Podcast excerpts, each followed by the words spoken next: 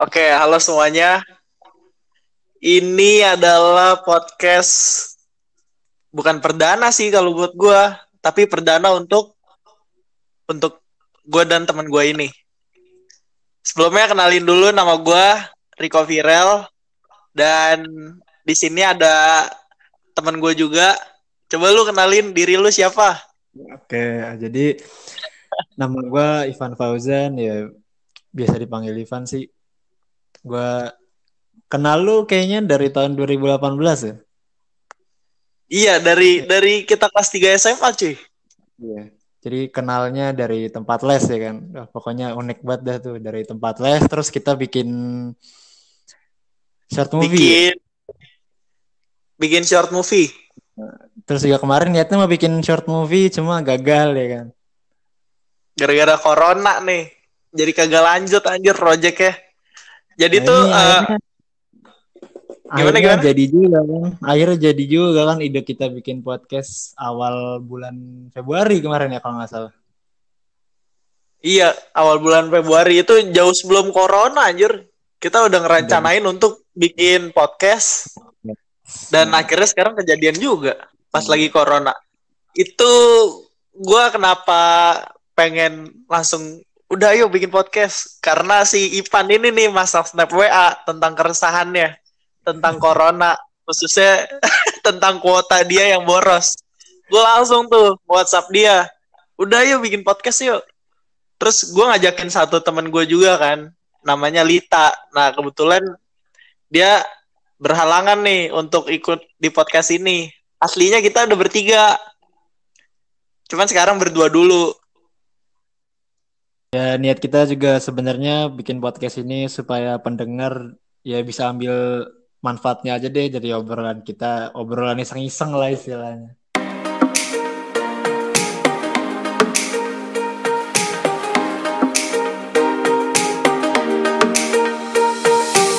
Jadi udah hari keberapa Iya. Pan di rumah Pan? Anjing tahu, gue terakhir keluar itu Maret tanggal Maret tengah terakhir gue keluar rapat buat bahas Gila lama banget. buat bahas Maret, konser. Maret. Mei. Setelah itu lu udah di rumah aja tuh. Iya di rumah aja. Keluar paling jauh cuman ke rumah saudara gue doang ngambil sembako. Udah itu dong. Buset. Kalau gue awal-awal awal-awal masuk kuliah tuh, kalau nggak salah awal Maret deh. Terus pas pertengahan ada kebijakan untuk kuliahnya jadi dialihin ke online. Wah, terus ada kebijakan PSBB juga kan. Iya. Wah gila sih. Daerah rumah gue langsung sepi banget anjir. Apalagi sekarang bulan puasa kan. Biasa sore ada yang jualan takjil-takjil, terus pedagang-pedagang. Itu beneran sepi gila. Kalau di lu gimana? Masih banyak di jualan takjil masih banyak di gue cuma banyak yang jagain gitu loh. Jadi kalau yang nggak pakai masker pada disuruh pulang. Oh gitu. Iya, di gue masih banyak, cuma ada yang jaga, ada yang jaga dari entah dari polisi atau emang dari warga setempat, pokoknya yang nggak pakai masker suruh di dipinggirin terus suruh pulang. Eh, terus itu eh, dagangannya dikasih jarak gitu satu meter. Apa Iya. dempet-dempetan kayak biasanya? Nggak satu meter juga sih, pokoknya masih berjarak terus juga ya gimana kesadaran pembelinya aja sih buat jaga jarak sendiri itu mah. Cuma Oh, selama ini kalau gue sering beli-beli gitu ya masih aman-aman aja sih selagi masih ada yang jagain gitu. Yang penting mah masker sih gue mah. iya sih bener. Soal soalnya tuh katanya di, di Depok lagi ini, lagi sering-seringnya razia masker. Jadi orang yang nggak pakai masker dibentiin tuh. Gua nggak tahu tuh didenda atau gimana. Gue baru dengar-dengar doang sih. Oh, ya di mana-mana juga kan lagi gitu sekarang pokoknya nggak pakai masker pulang. Berarti lu selama ini kegiatannya kalau nggak di rumah ke rumah saudara, kalau nggak online gitu ya. Ya udah kerjaan gue cuma ngegame, tidur, udah keluar, keluar paling jauh udah ke warung, ke rumah saudara, gak pernah gue keluar keluar. Anjir. Sama sih gue juga, gue juga paling jauh keluar ke rumah nenek gue doang. Dulu waktu itu tuh. Habis gimana ya kalau dipikir-pikir nggak make sense juga ini virusnya. Iya, tadi tadi pagi tuh gue kan sempet nonton apa kontennya si dari Cameo Project kan tentang tentang apa pokoknya intinya si si Martin salah satu anggota Cameo Project tuh dia lagi ini lagi wawancara sama orang Indo yang tinggal di Jerman kan. Nah, katanya di Jerman tuh udah nggak lockdown. Maksud gue kalau versi Indonya nggak ada PSBB. Mereka aktivitasnya kayak biasa, cuman diwajibin pakai masker. Terus kalau keluar uh, itu maksimal dua orang, kecuali punya anak kecil lebih dari satu itu nggak apa-apa. Gitu katanya kalau kalau melanggar denda. Aktivitasnya jadi katanya udah biasa aja gitu. Iya tapi tetap dibatasin orang ya kan. Iya tetap dibatasin orangnya makanya tuh aduh gue nggak tahu deh nih psbb sampai kapan. Terus kuliah juga online kan. Gue bener-bener anjir kota gila. Udah makan banyak apalagi pas gue lihat snap wa lu kan. Wih Ivan juga ngerasain dia sama apa yang gue rasain. Padahal gue gak kuliah. Tapi lu boros kuota di game ya? Iya boros kuota di game YouTube tuh udah itu doang tuh Instagram. Racun banget sih emang. Wah gila. Parah banget sih ini kalau berkepanjangan sampai akhir tahun. Gue juga kan di kampus kan ikut kepanitiaan gitu ya. Lagi pada muter otak semua ini hmm. bingung nyari plan B yang tepat tuh kayak gimana. Karena kan nggak ada yang tahu pandemi ini sampai kapan. Nah kalau dari lu dampak yang paling berpengaruh ke lu apa? Selain yang disebutin. Dampak Wah. positif mungkin? Yang pasti. Oke gini ya, kalau mau ngomongin Azir kalau ngomongin dampak positif uh, sebenarnya mungkin lebih dekat ke keluarga sih ya karena Ayo. Ah, iya, pertama gue SMP mondok ya yang pertama gue SMP mondok otomatis tiga tahun gue jauh gitu kan yang kedua waktu SMA gue juga sibuk sana sini segala macem jadi di rumah juga cuma tidur makan tidur makan mandi udah gitu doang Terus yang ketiga kuliah gue juga di Jawa kan, kuliah gue di Solo ya jauh lagi gitu. Begitu air di karantina mandiri kan di di rumah ya keluarga ngumpul semua gitu kan otomatis ya di rumah aja gitu. Ya dampak positifnya paling itu itu aja sih, nggak nggak nggak banyak saya karena dampak positifnya itu bukan dampak yang berkepanjangan gitu loh. Sedangkan kalau dampak dampak negatifnya benar-benar berkepanjangan sampai nanti-nanti. Benar juga sih. Ya kan? Ya kan kalau mikirin dampak itu kan sebenarnya yang berkepanjangan ya. Kalau ngomongin dampak positif yang kayak ngumpul keluarga itu mah bukan dampak sebenarnya, kayak cuman iya sedikit manfaat aja gitu.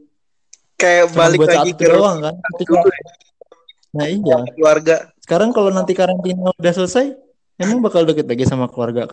Belum tentu nanti sibuk sama kerjaan, sibuk sama kuliah kan begitu. Kalau dampak pasti kan yang berkepanjangan. Nah, sedangkan kalau dampak negatifnya yang yang yang, yang ngerasain juga nggak nggak gua doang pasti yang mana ekonomi lagi nggak stabil kan di seluruh dunia juga begitu. Perusahaan-perusahaan lagi pada turun, banyak yang kena PHK segala macem, yang kerjanya pada hilang, yang jualan susah nyari yang jualan susah nyari apa ya nyari bahan-bahan pokoknya gitu kan. Jadi terus ketika jualan juga pembelinya nggak banyak. Dan di TV juga banyak tuh yang biasanya kalau Ramadan bisa bisa bikin makanan sampai ribuan dan dan sekarang cuman ratusan omsetnya pada turun segala macam ya. Ini yang namanya dampak negatif gitu. Dampak positifnya emang nggak ada sebenarnya. Apa sih yang bisa didapat dari corona? Paling ya menurut gue ya menurut gue dampak positif yang paling kelihatan itu ya bumi membaik sih gitu. Karena kelakuan bangsatnya para manusia itu kan yang rakus akan kemauannya sendiri itu yang merusak bumi yang akhirnya ya Wah. karena ini muncul untuk melok ngelap daun manusia sendiri. Akhirnya bumi kan bisa nge-recover sendiri gitu loh. Akhirnya ya dia sehat sendiri ya lama-lama. Nggak ada kegiatan manusia yang berlebihan yang macam-macam ya mungkin dampaknya untuk bumi bagus cuma ya untuk penghuninya itu yang bikin hancur. Bener-bener bahkan gue juga sempat lihat foto tuh before afternya Jakarta kan. Gila pas before sebelum corona begitu pas after setelah eh pas after lagi corona jadi bersih banget men. Buset dah. Gua terus Jakarta jadi sepi Itu. banget gitu Nah, langit jadi kan orang pengen Jakarta nggak macet kan udah dikasih ngeluh. Iya bener-bener udah dikasih Jakarta nggak macet. Tapi tapi lagi kayak begini ya perekonomian ya. Perekonomian perekonomian negara. Nah, kan setiap yang terjadi pasti juga ada hikmahnya, ada resikonya. Itu mah udah pasti. Kayak gini mah sebenarnya gimana pandangan tiap warga di dunia aja sih. Kayak gue sangat menyayangkan sekali ya di di saat-saat kayak gini. Ya harusnya eh, yang tua lebih ngajarin ke yang anak-anak mudanya gimana caranya biar menghargai setiap langkah-langkah pemerintah gitu ya. Kalau gue sih sebenarnya udah nggak peduli ya sama kebijakan-kebijakan siapa pun itu. Ya selagi emang bagus buat warganya ya udah lakuin aja gitu. Tapi nggak usah gembar-gembor. Tapi kan kalau sekarang bisa dilihat sendiri di TV ya. Pendukung ini apa pun yang dilakuin pendukungnya mau salah mau bener dibenerin. Tapi ketika bukan yang didukung dia, apa pun yang dia lakuin mau salah mau bener ya disalahin gitu. Sedangkan harusnya kan nggak gitu. Politik kita di sini belum belum dewasa gitu loh. Makanya gue sebagai anak muda itu sangat menyayangkan gimana anak mudanya mau bener kalau yang tuanya aja ngajarinnya kayak gitu. Karena di masa-masa kayak gini harusnya semua orang fokus buat bagaimana caranya nge-recover Indonesia buat cepet eh, menuntaskan corona ini, bagaimana caranya biar penyebarannya nggak nggak makin meluas, terus juga yang kena makin sedikit atau bahkan malah uh, syukur-syukur kalau nggak ada kasus lagi gitu kan selama beberapa bulan setelah masa-masa kayak gini ya harusnya fokusnya ke situ gitu loh. Kita fokus bantu apa namanya para med tenaga medis segala macam dokter ya. Kalau kita cuman yang diributkan bansos bansos yang diributin cuman PSBB kita nggak makan PSBB kita nggak makan ya gue yakin corona ketawa ngeliat ini gitu loh mampus tuh mampus tuh ribut ribut sana ribut. Ya corona pasti ngebatin begitu coy karena iya juga sih. Malah ngeledekin kita ya yang manusia yang lagi ngejalanin. Kita sama manusia aja nggak bisa damai. Kita sesama manusia nggak bisa menuntaskan masalah kita gitu loh. Gimana caranya menuntaskan masalah virus corona ini? Nggak bakal selesai. Bener-bener bener sih. Ya, pasti ada ribut terus gitu kan dari, dari kemarin lu kalau ngelihat kemarin ada tuh kalau nggak salah di Bogor yang bansosnya akhirnya rame ribut karena petugasnya kewalahan akhirnya social distancingnya nggak berjalan orang pada desak-desakan sampai mungkin bisa jadi pada hampir mau mati kali ya karena takut nggak kebagian karena mindsetnya orang kita itu takut nggak kebagian. Oh iya bener. Pantes ya, gue juga pernah baca tuh salah satu youtuber pengen ngadain bansos, cuman gak jadi karena takut kurang gitu apa yang dikasih ke orang lainnya. Karena kan lu tahu sendiri kayak yang lu tadi bilang mindset kita tuh takut nggak kebagian terus kan. Otomatis ketika seseorang mau ngasih sesuatu, wah udah tuh, udah kayak ikan ngedatengin pelet yang lagi ngumpul banyak, langsung berebutan, berebutan, berebutan. Kalau ngandelin pemerintah doang nggak. Kalau nganterin, kalau kita ngandelin pemerintah doang nggak bisa. Mau pemerintah sebagus apa pun, lagi masa-masa kayak gini untuk ngasih makan semua warganya, gue yakin sih nggak bakal bisa. Lihat aja negara sebesar Amerika, Jerman, Rusia aja yang sampai sekarang kewalahan masih ngadepin corona. Yang Amerika aja sekarang udah belasan ribu kan yang meninggal segala macam. Ya iya. ini buktinya gitu loh mereka negara-negara maju aja kewalahan. Kalau negara kita yang masih berkembang kewalahan ya menurut gue wajar gitu. Cuma entah kenapa mindset orang kita itu masih bersumbu pendek ya. Jadi mereka cuma ingin enaknya aja nungguin pemerintah segala macam ya nggak bisa gitu. Pemerintah juga mereka masih mikirin segala macam kan. Ya gue gue sebenarnya eh, yang tadi gue mencoba untuk dewasa aja ya dalam hal entah politik atau entah di masa-masa seperti ini yang mana ya kalau emang kebijakan siapa pun itu bagus ya udah gue sih alhamdulillah gitu loh kalau emang dia masih punya kebijakan bagus. Tapi kalau emang salah ya patut dikritik. Kalau kita kalau di kalau lu lihat-lihat sekarang kan enggak. Yang kalau si A salah yang si B langsung nyerang. Kalau yang si A bener tetap aja diserang sama si B. Ya begitu Berarti- sebaliknya. Yang si B yang si B bener pokoknya yang A nganggapnya salah kalau yang si Lebih B ini. salah wah diserang terus Lebih memandang kubu berarti ya. Nah, iya benar. Lebih Orang-orang tuh memandang nggak- kubu. Jadi Dan ngelihat ke dewasa. isi yang disampaikan gitu ya. Iya, nggak dewasa. Makanya kalau sampai nanti pemudanya melakukan hal yang hal yang sama seperti ini, nah ini jangan salahkan anak mudanya bagaimana nanti ke depannya masa depan negara kita gitu. Gue sangat menyayangkan di situ aja sih. Kenapa tidak eh, apa ya? Kenapa nggak fokus untuk menyelesaikan yang sekarang? Kenapa masih cari perhatian, masih cari masih cari apa ya? Masih cari dukungan sana sini itu kata gue nggak penting sih. Bener. Bener Kenapa banget. masih sampai sekarang? Malah ajang kayak gini tuh malah mereka jadiin untuk ningkatin citra diri mereka gak sih? Kayak kita tuh Nah, ngeliatnya, wah gue tahu nih pencitraan gitu-gitu. Kayak bikin kita udah udah sadar gitu atas apa yang mereka lakuin ya. Terus menurut lu gimana nih eh, peran kita sebagai anak muda di tengah pandemi kayak gini baiknya kayak gimana? Apalagi kan lu tahu sendiri kan orang tua kita kan kalau udah isu-isu kayak gitu kan contohnya langsung panik buying, beli ini itu, beli masker banyak walaupun harga mahal. Nah, baiknya peran kita sebagai anak muda tuh gimana sih menurut lu? Kalau dari pikiran gue sendiri sih ya sebenarnya kita nggak bisa berbuat banyak gitu. Jujur aja, gue sendiri juga udah nggak bisa berbuat banyak karena ya semua gerakan kita juga dibatasi gitu. Cuma yang pasti yang pengen banget gue, maksudnya yang pengen banget gue sebarkan ke orang-orang lain itu cobalah untuk berpikir lebih dewasa dan lebih jernih gitu. Karena ketika mindset lu sudah ter sudah terbiasa untuk berpikir ke depannya bagaimana itu udah enak gitu. Maksudnya ya kayak yang tadi kita omongin ya yang masalah mindset-mindset orang kita itu masih belum dewasa segala macam. Takutnya anak-anak muda sekarang itu mindsetnya seperti itu gitu loh. Masih kubu-kubuan Hmm. segala macam dan masih bersumbu pendek. Jadi yang gue pengen ya sebenarnya sekarang ini anak muda kalau jujur dari gue kita nggak bisa berbuat banyak. Sedang karena apa? Eh, kita mau bantu finansial nggak ada. Kita mau bantu tenaga semua kegiatan kan di ini dibatasi kan. Jadi kita mau buat Hmm. apa? Nggak bisa.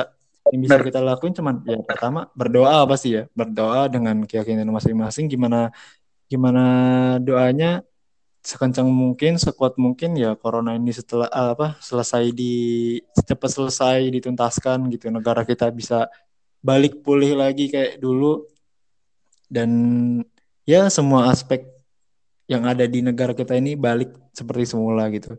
Yang pasti gue sih pengennya semoga ya pemuda-pemuda kayak kita ini mindsetnya itu tidak kekanak-kanakan ya, maksudnya tidak bersumbu pendek gitu. Gimana caranya kita mikir ke depannya itu bisa berbuat lebih, ya bisa lebih kreatif lagi. Setelah corona ini kita mau ngapain itu udah harus dipikirin sih sebenarnya. Entah yang mau kuliah lanjut langsung kuliah, yang mau kerja ya kerja gitu. Ya kalau kita masih mikirin terpuruknya di masa-masa seperti ini ya nggak akan selesai gitu. Karena kita nggak bisa ngandelin siapa pun kecuali ya mukjizat dari Tuhan gitu. Berarti balik lagi ke cara pikir kita ya dan mindset kita ya. Kalau mindset kita udah bener, kita tularin ke orang lain, terus kita kasih sedikit masukan atau edukasi, baru deh orang lain terserah mau ngapain gitu ya. Yang penting bagaimana caranya kita bisa mengatur mindset kita menjadi lebih positif dan berpikir jangka panjang gitu ya. Iya, betul. ngelihat segala sesuatu berdasarkan apa apa yang di depan mata doang gitu. Nah, nah kan orang kita kebanyakan kayak gitu. Jadi kalau gue sih mikirnya apa yang gue lihat di depan, kan gue juga belum lihat yang di belakangnya kayak gimana.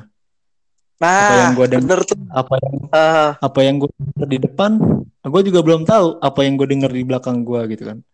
Jadi ya segala aspek ini kan sebenarnya harus kita pandang dengan segala perspektif juga gitu. Jadi nggak sembarangan kita ngelihat langsung kita cap kalau yang kita lihat itu ya fix seperti itu. Kita dengar sesuatu ya kita cap yang kita dengar itu ya benernya kayak gitu padahal kan belum tentu juga. Karena segala sesuatu di dunia ini nggak ada yang pasti gitu.